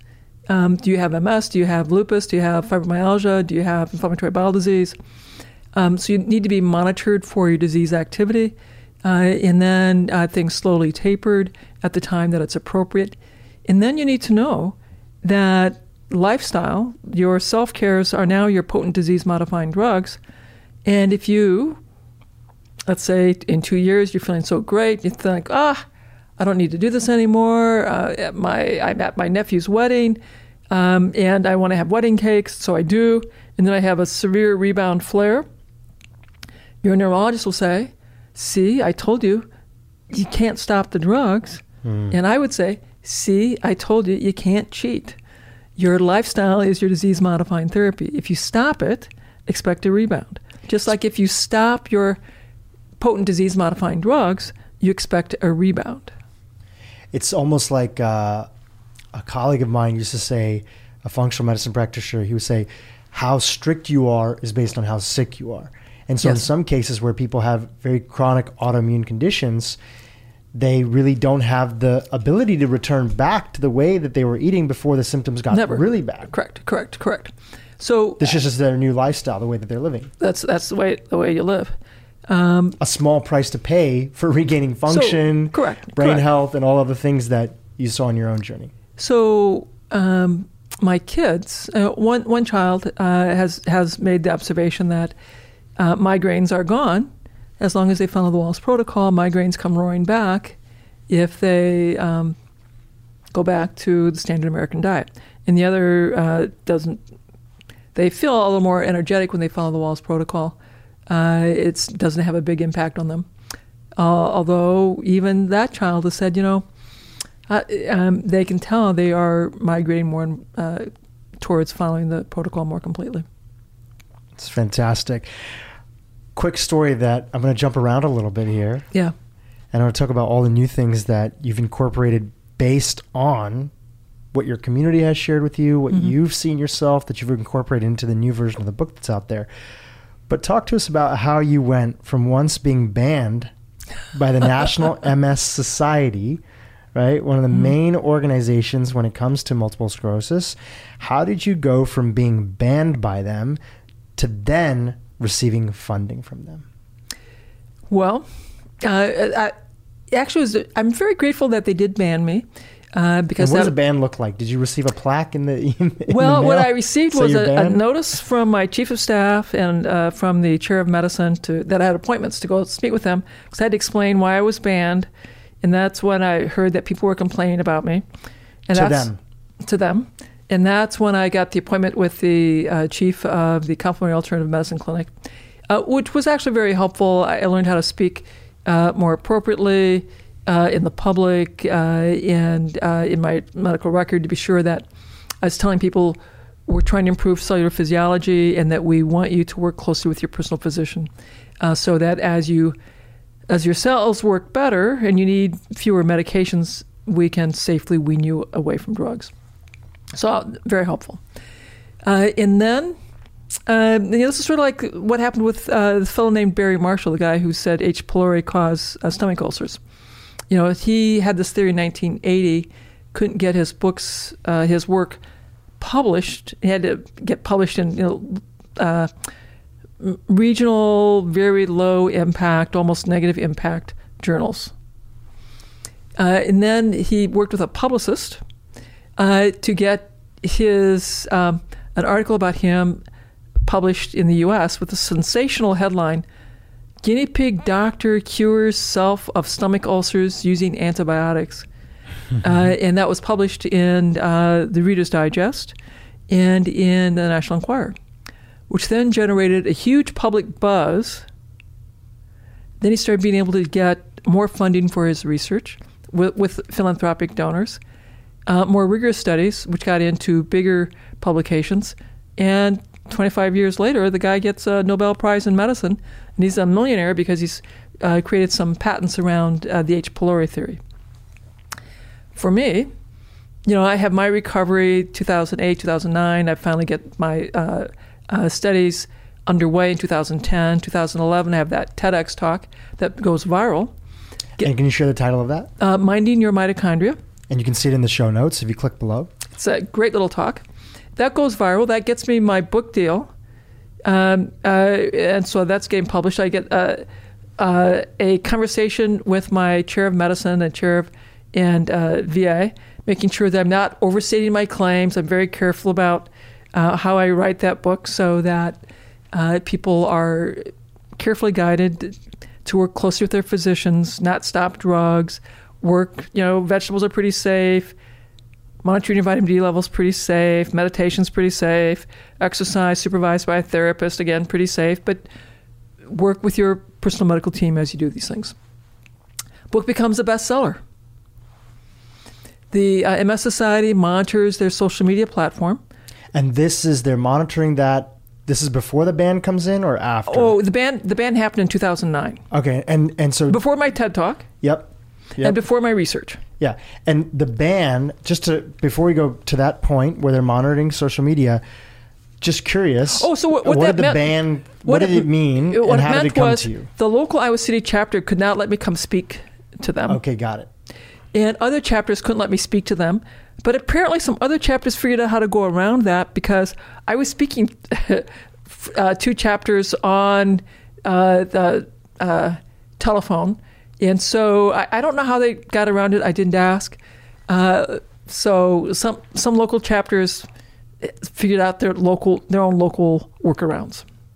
And one more question about that, because I think this is important in the process of doing things the right way, and also that when you are onto something in any industry, whether it's the industry that you're in, and you have an idea that's out there, you will get backlash. You'll, you'll get pushback.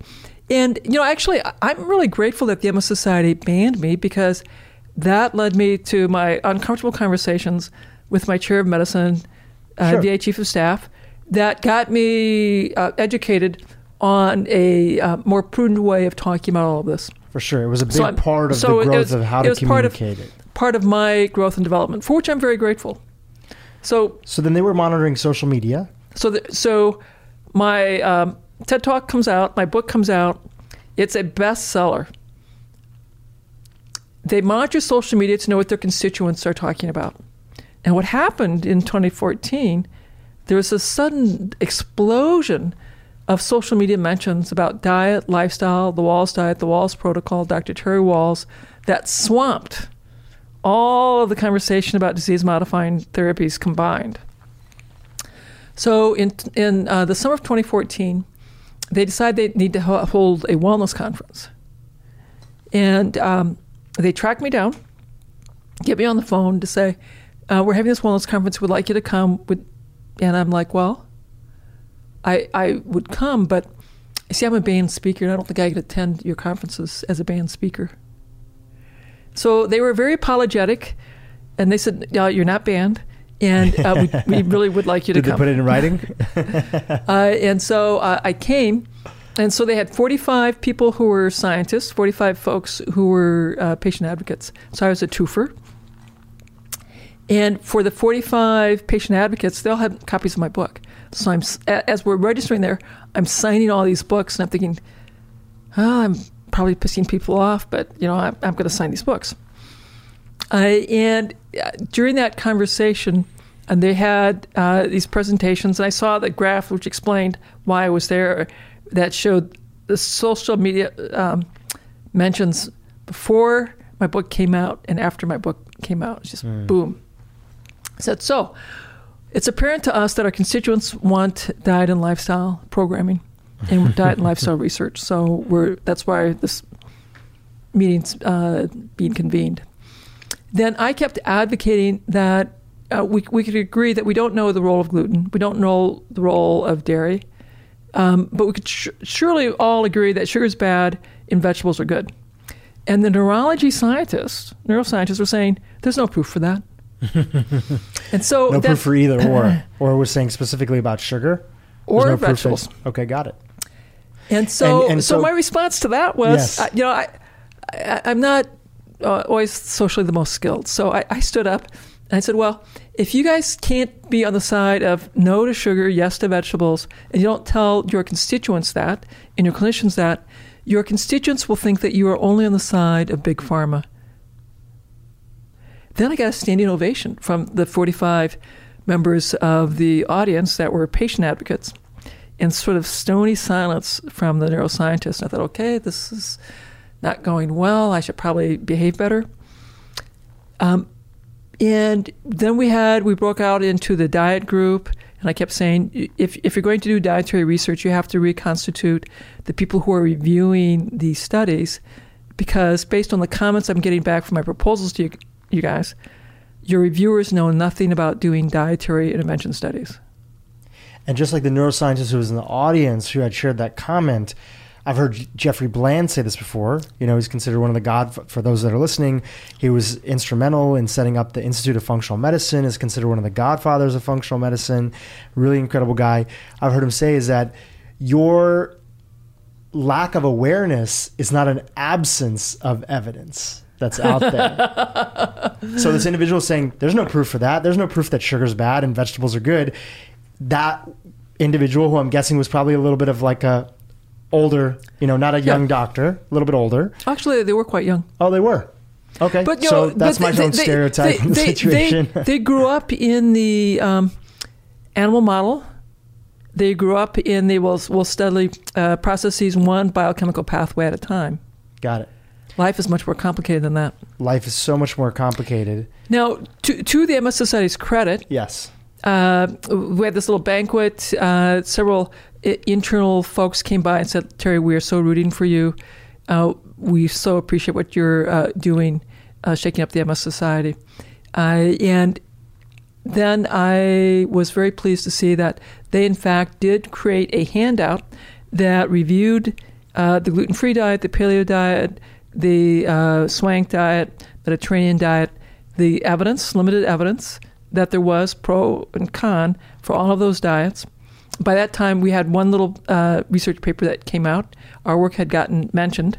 They didn't quite have the framework for my diet correct, but you know they had this out there, so they were finally telling people diet matters, and you should talk to your patients that these diets are out there and that they should consider that. Uh, and then I uh, Versus the standard standard again, American diet, which was It doesn't what matter. you eat. It doesn't matter. correct? And so many people who are listening to this podcast, whether they have gone through breast cancer or something else that's out there or a traumatic brain injury, they often get that standard response, which is that diet doesn't matter. Just eat whatever you want. And now, so for the first time, the MS Society, this is a pretty big deal, is saying actually we think that diet does matter. Does matter. So that was 2015. Uh, then they put out a call for dietary research, uh, and so then we uh, wrote a proposal. Now, mind you, at, at 2010, there were only two dietary prospective intervention studies that had ever been done. I was uh, one of the PIs. In 2015, uh, when they put out a call for dietary intervention studies, uh, again, I, I was one of the few people doing dietary intervention studies. They ended up funding us. They gave us a million dollars. Incredible. So we launched that in August of 2016. And when that confirmation came in that you had funding from them, where were you? And like, wh- like, give me the mental state and where were you exactly when you got the news? Oh, this is wild. Um, so I had just had surgery on my back for a spinal stenosis. I uh, was at, at home going through my email, and I got this email from the MS Society. And it's from uh, Nick LaRocca, and he said, Terry, give me a call. So I called him, and he said, Well, here, this is blah, blah, blah. He gave me the, the news. Uh, and so I was like, Wow. Called my called my staff. Said, "Okay, we're this is what's happening." Uh, and then we ended up uh, uh, getting everything uh, lined up and uh, started enrolling participants in August of 2016. Wow. A full circle moment to being banned, To to getting a million dollar check, to getting a million do dollar check, funding to that has the ability to change people's lives. And and and the other uh, thing that is immensely satisfying. So in 2010, um, there were two people doing dietary intervention studies for MS. Now in 2020, 10 years later, there are uh, 13 dietary intervention studies, of, uh, and I'm involved in five of the 13. Incredible. So we- we've made huge progress, and that progress is really driven, uh, excuse me, by the public, uh, because it was the public's response to my TED Talk, to my book, that drove the MS Society to create the funding initiative, which then allowed for all these little pilot studies to be underway, which are allowing for larger studies funded by the NIH. The public is the big driver. the public and the ability of you know often in this landscape social media sometimes gets negative connotation but it's really through the power of social media people sharing your ted talk being able to share their own patient testimonials online on twitter on facebook on instagram and saying that guys i've been doing this.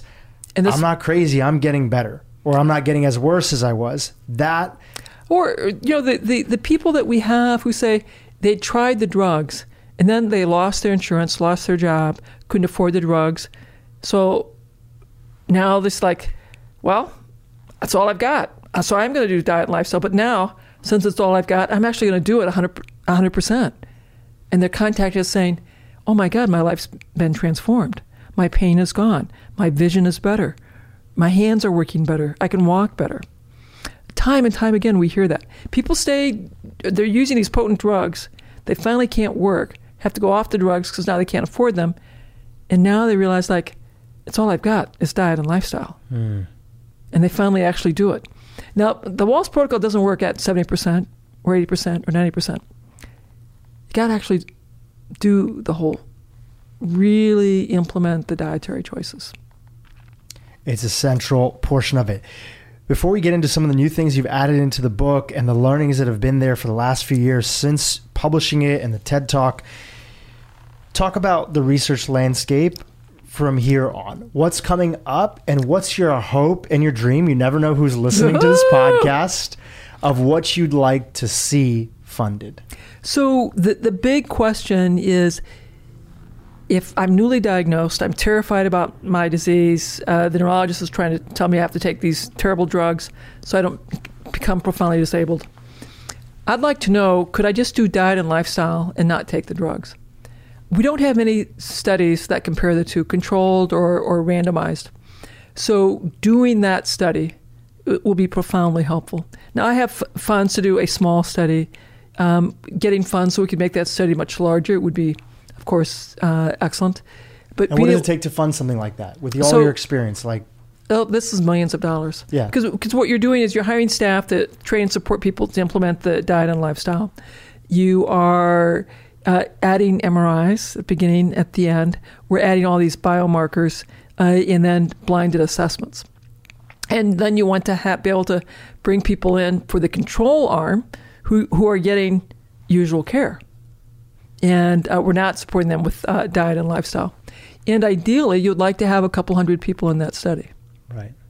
So, because you'd like to po- uh, power it uh, with enough people so you can clearly answer can you, what happens if you don't take drugs? And it may be that, yeah, uh, taking drugs uh, plus doing diet and lifestyle is better, or it may be that not taking drugs and doing diet and lifestyle is better. We really don't know. But that would be a a incredible study to answer. With the funding I do have, we can do a small study with just uh, diet and lifestyle compared to control, uh, so we can begin to get the safety numbers to know am I creating harm by letting people do diet and lifestyle without the drugs. Right from the point of diagnosis. Is there a difference in terms of the intervention of just going straight to lifestyle and all the interventions in the Wahls protocol? Correct. Or you know, going into traditional uh, drugs, uh, drugs plus lifestyle? That's a very compelling question. We get uh, a lot of questions about that. Uh, I would like to um, know that answer, and I'm very transparent. We don't know that answer. Uh, that's why this next study is so so important. the other th- studies that we're we're doing, and we're writing grants for it, I'm is to develop the animal model to study the Wahls protocol in little mice, so we can compare doing the little uh, drugs to doing uh, diet and lifestyle. Uh, so we're in that process of creating the uh, mouse chow that, that goes with that and designing those studies. Because uh, another reason that my colleagues are more comfortable with drugs is they have the mouse model that explains all the mechanisms. Mm. So this is very rare that you get to see that an intervention works in humans, and we haven't worked out through millions and millions and billions of dollars worth of research in the animals to know what are the precise molecular pathways that are involved. Um, and again, this is part of what, what is so exciting um, being at the university. I have my scientific colleagues, basic scientists, who are like, Terry, this is so exciting to be able to be uh, part of your research team to begin to elucidate the, the mechanistic pathways that are responsible for the transformations you're seeing in clinic. Because of what you're seeing in your own story, and from a lot of anecdotal stories that people are writing in, and from Correct. the early research that you've done out there, if that continues to hold true at bigger and bigger levels in these studies that you want to do, it fundamentally changes, it changes everything. the approach of all, not just autoimmune diseases, but the thinking for other chronic diseases too. And uh, we did have the presence of mind uh, to freeze biospecimens for all of my studies. So I have a freezer full of biospecimens. Uh, and again, you know, if we had more donors uh, coming in, we could go back to my freezer with my basic science colleagues and then pay for the analyses to look at these molecular pathways, the changes in gene expression, the changes in the metabolome, uh, the changes uh, in epigenetics. Um, so, yes. Powerful. powerful stuff. Powerful stuff. It's hard to sleep at night. It's so exciting. I know, incredibly exciting. Talk to me about some of the new things that you've put in the paperback version of the Sure. book. It's Sure. the same foundational protocol that's there, Yes. and you've added a lot of new insights based on the learnings. Well, the, the first thing uh, to the functional medicine colleagues that are listening out there, the reason that our patients don't get better sometimes is usually not because I didn't order the right test or the right supplement. It's because my patients struggled with implementing The, protocol in the first place. the protocol. It's really hard to implement diet and lifestyle changes. Uh, and so I, I've done a lot of work with uh, health behavior change uh, from my experience in the, in the VA, uh, where I'm helping people uh, who are severely disabled living on food stamps, how to help them be successful. So uh, there's a lot more in here about how to successfully help people adopt and sustain behavioral change, uh, and including for people who are living on food stamps.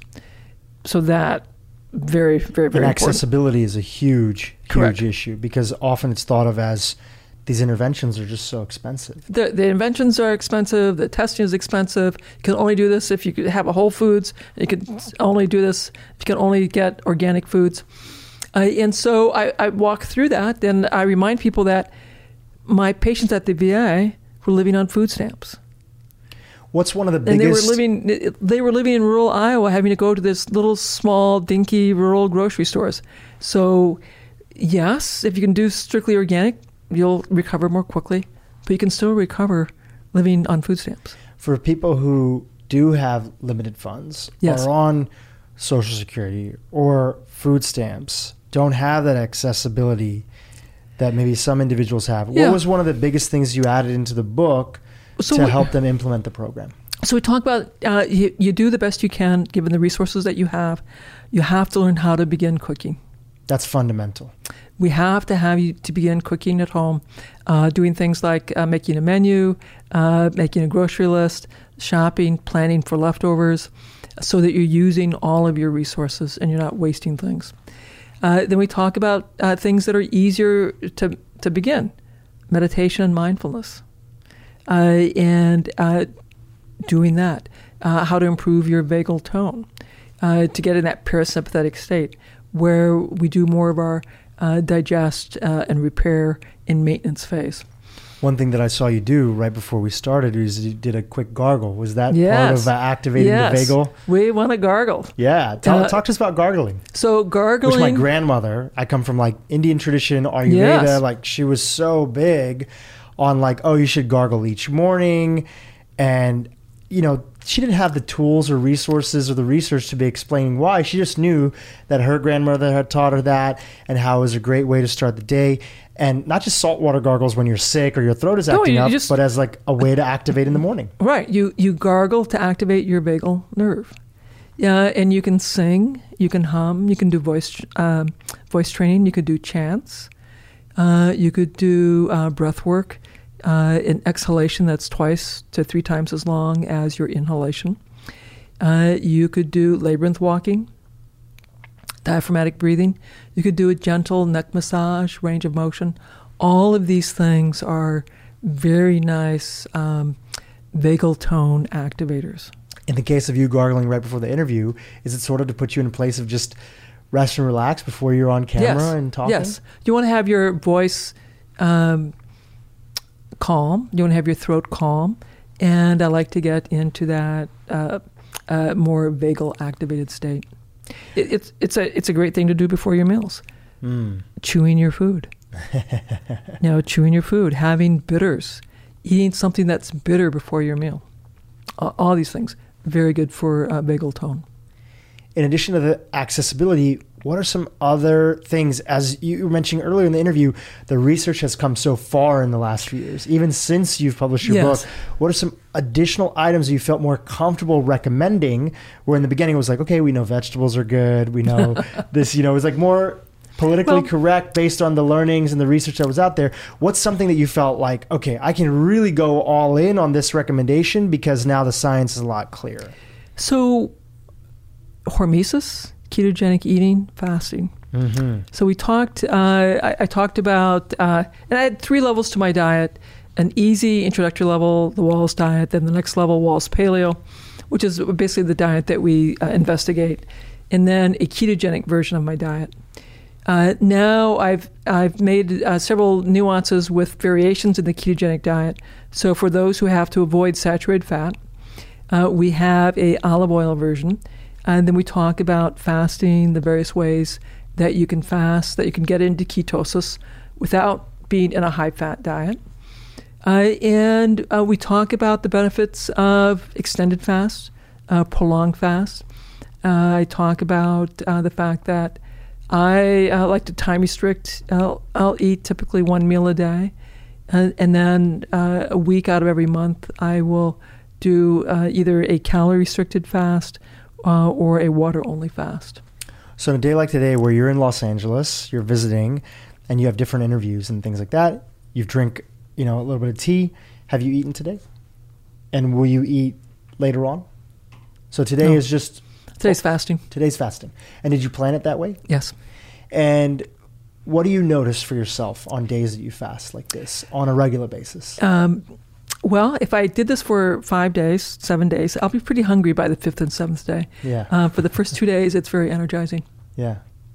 You know, uh, uh, eating, digesting your food uh, requires uh, it's, it's a a lot of work metabolically to digest your food, and so paradoxically, uh, in the first uh, one to two days. Uh, some the first few times you do this, it is not easy, but after you've been uh, fasting more consistently, you may find that it's uh, quite energizing.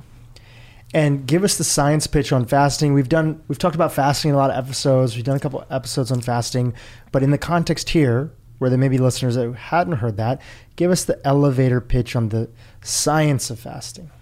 So uh, this has to do with something called hormesis. If you have intermittent mild stress from which your body can recover uh, and repair, uh, that will give you the chemical signals to improve the efficiency and effectiveness of how your cells run the chemistry of life. So, your ancestral mother and father, thousands of generations ago, uh, would intermittently uh, have captured their game by being an endurance hunter uh, and depleting their glycogen stores or they had terrible hunt and didn't have any food for a few days and depleted their glycogen stores. And if they didn't have the uh, machinery to tolerate that well, they probably did not have reproductive success. So, hardwired in all of us is that resilience to tolerate intermittent stress from uh, glycogen uh, being depleted, depletion. So, being in ketosis. But you have to be able to repair uh, from that stress. It turns out being in stress from cold, mild cold, mild heat, that's also really good for us. Our bones are built, our muscles are built from mild stress. If there's no gravity, your bones dissolve, they disappear. If your muscles don't do any work, they disappear because uh, they're a, a very expensive resource for us our bones and our muscles and our brain. So we'll replace it with fat. We'll, we'll make it go away if we aren't using it. So we have to use these things and you have to stress them. But then you need to have enough recovery time to repair the damage that would have occurred from that mild stress that made gave you the signals to build a stronger bone, a stronger muscle, a more resilient mind. It's incredible, and there's so much more research that's out there, even in the last five years, than yeah. was there previously. And bottom line, we weren't designed to eat three meals a day all the time. And we're not designed to be comfortable. We're not designed to be comfortable. We're designed to have um, things be difficult. Now, none of us wants to have give up all of our comforts, but it does mean that we we benefit greatly from intermittent mild stress. I was recently uh, visiting a vineyard, an organic vineyard, and uh, they were just taking us through the basics of how to make strong grapes. And they were like, look, in a way, we have to stress these Absolutely. vines out. We can't give them all the water that they want. We can't grow, grow the biggest fruits that are out there. If we want really great grapes and strong grapes that can withstand disease and other aspects, we have to limit certain things like water and other exposures. And we mm. don't want the plants to get lazy because when they get Correct. lazy, they produce more grapes, but those grapes are bad quality and they're more disease prone. Correct. And we're the same. You know, I've been reading a lot more about uh, evolutionary biology. Um, you know, and I think that that's one of the things that I, I brought to functional medicine is my interest in evolutionary biology, ancestral health principles, and functional medicine. Yeah, because you didn't, really Uh, didn't see functional medicine talking as much about paleo, for example. Correct. They would talk a lot about like the Mediterranean diet, and I thank you for that. Right? Yeah, Uh, yeah. and a lot of the doctors that I would say that were most progressive, or some of the younger folks would say, "Look, IFM is great, and you'll understand all the pathways. You'll understand exactly what happens. You'll understand the gut microbiome. But in terms of the recommendations, we've gone so much further than what's available to us out there. And thank you for bringing that into the world and Yeah. introducing that conversation. Correct. Uh, Um, and as I evaluate things, I now do it through the lens of evolutionary biology. Uh, and I think about do we have evidence from our ancestral mothers and fathers that have used uh, these concepts, these principles in the past? Uh, and, if they, and if we do, then I'm much more comfortable with experimenting this uh, or considering that this is an area that we should investigate uh, and actually get my basic science colleagues at Iowa thinking more along the evolutionary biology uh, principles as, as well. Uh, in that, I, I think about um, the behavior uh, psychology, how to get people to, because we're wired to uh, enjoy pleasure. We're, uh, we're wired to enjoy today's pleasure over tomorrow's benefit, uh, and we're wired to enjoy comfort. Uh, and so that's part of why behavior change is so incredibly difficult.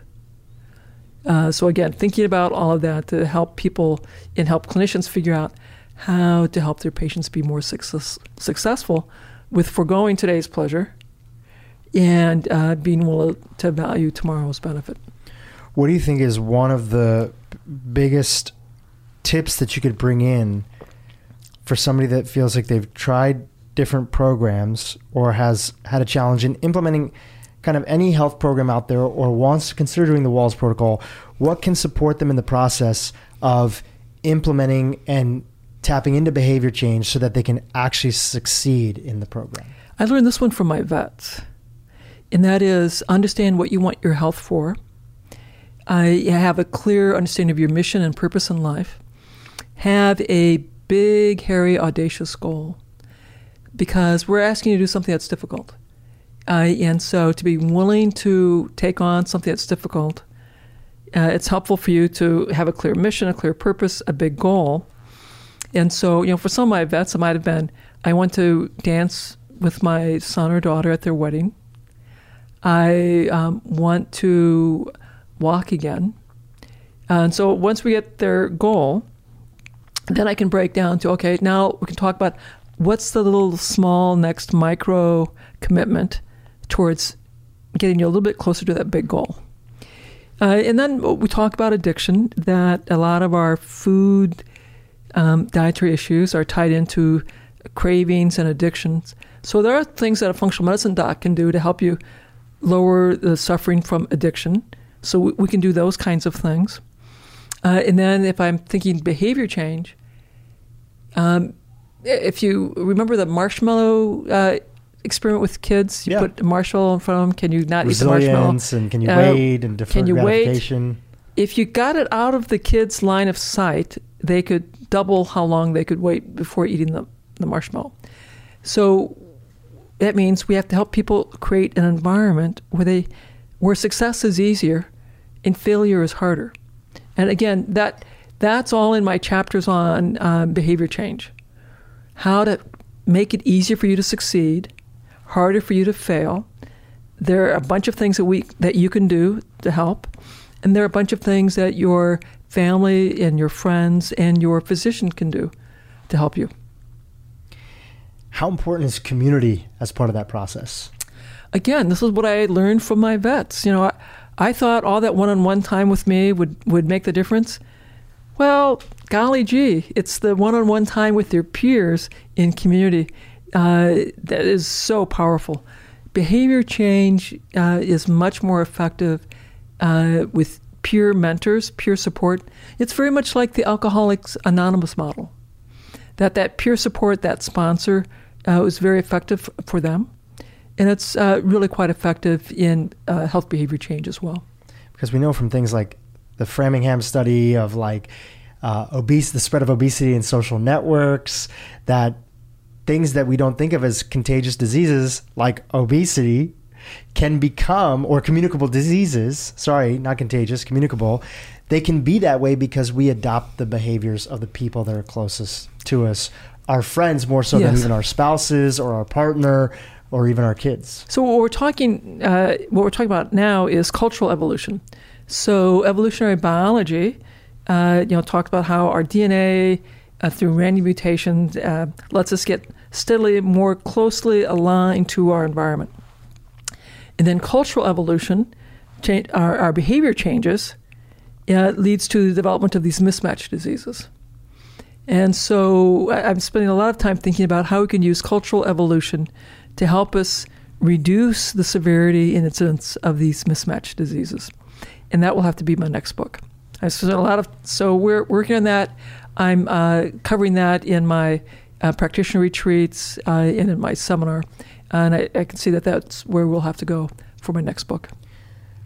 So, your big, hairy, audacious goal, if I'm hearing you correctly, when you first got started, was so driven by your family. You know, yes. you've teared up a few times talking about your kids, your wife, and how much your family meant to you and how much you wanted to be there for them. As your journey continues and you look at yourself now, how does that goal show up for you? What's that big, hairy, audacious goal? What's that big why that drives you moving forward from here?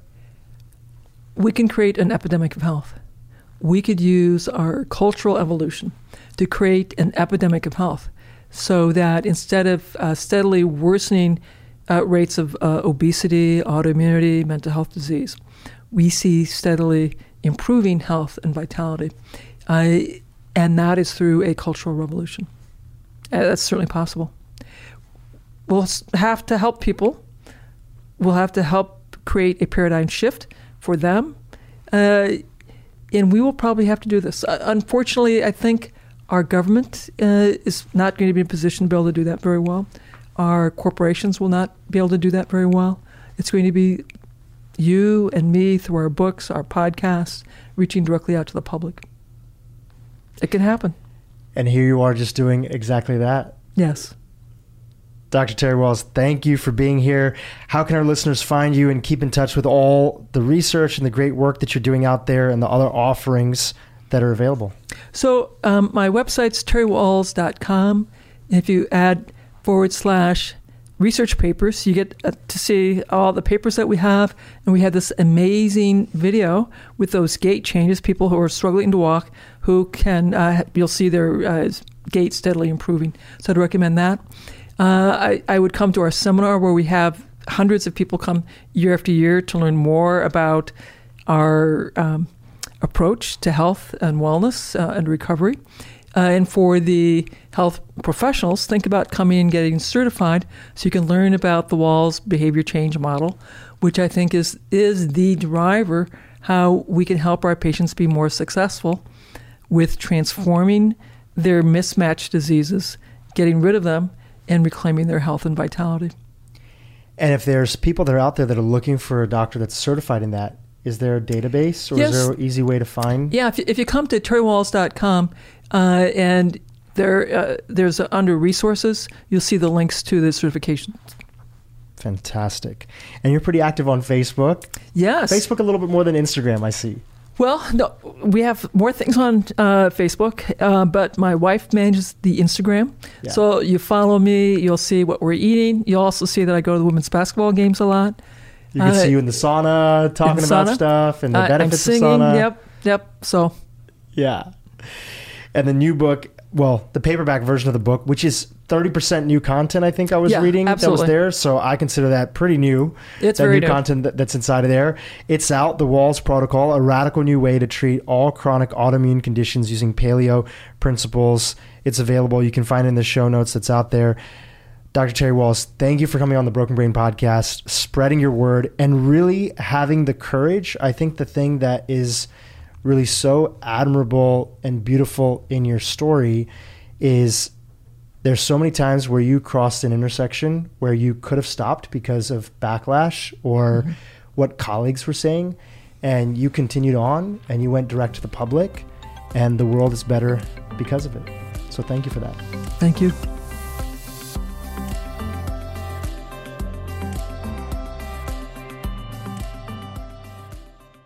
Hi, everyone. I hope you enjoyed the interview. Just a reminder this podcast is for educational purposes only. This podcast is not, I repeat, it's not a substitute for professional care by a doctor or otherwise qualified medical professional. This podcast is provided on the understanding that it does not constitute medical or other professional advice or services.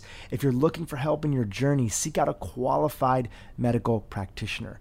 If you're looking for a functional medicine practitioner, you can visit ifm.org and search there, find a provider database. It's important that you have somebody in your corner that's qualified, that's trained, that's a licensed healthcare practitioner helping you make changes especially when it comes to your health.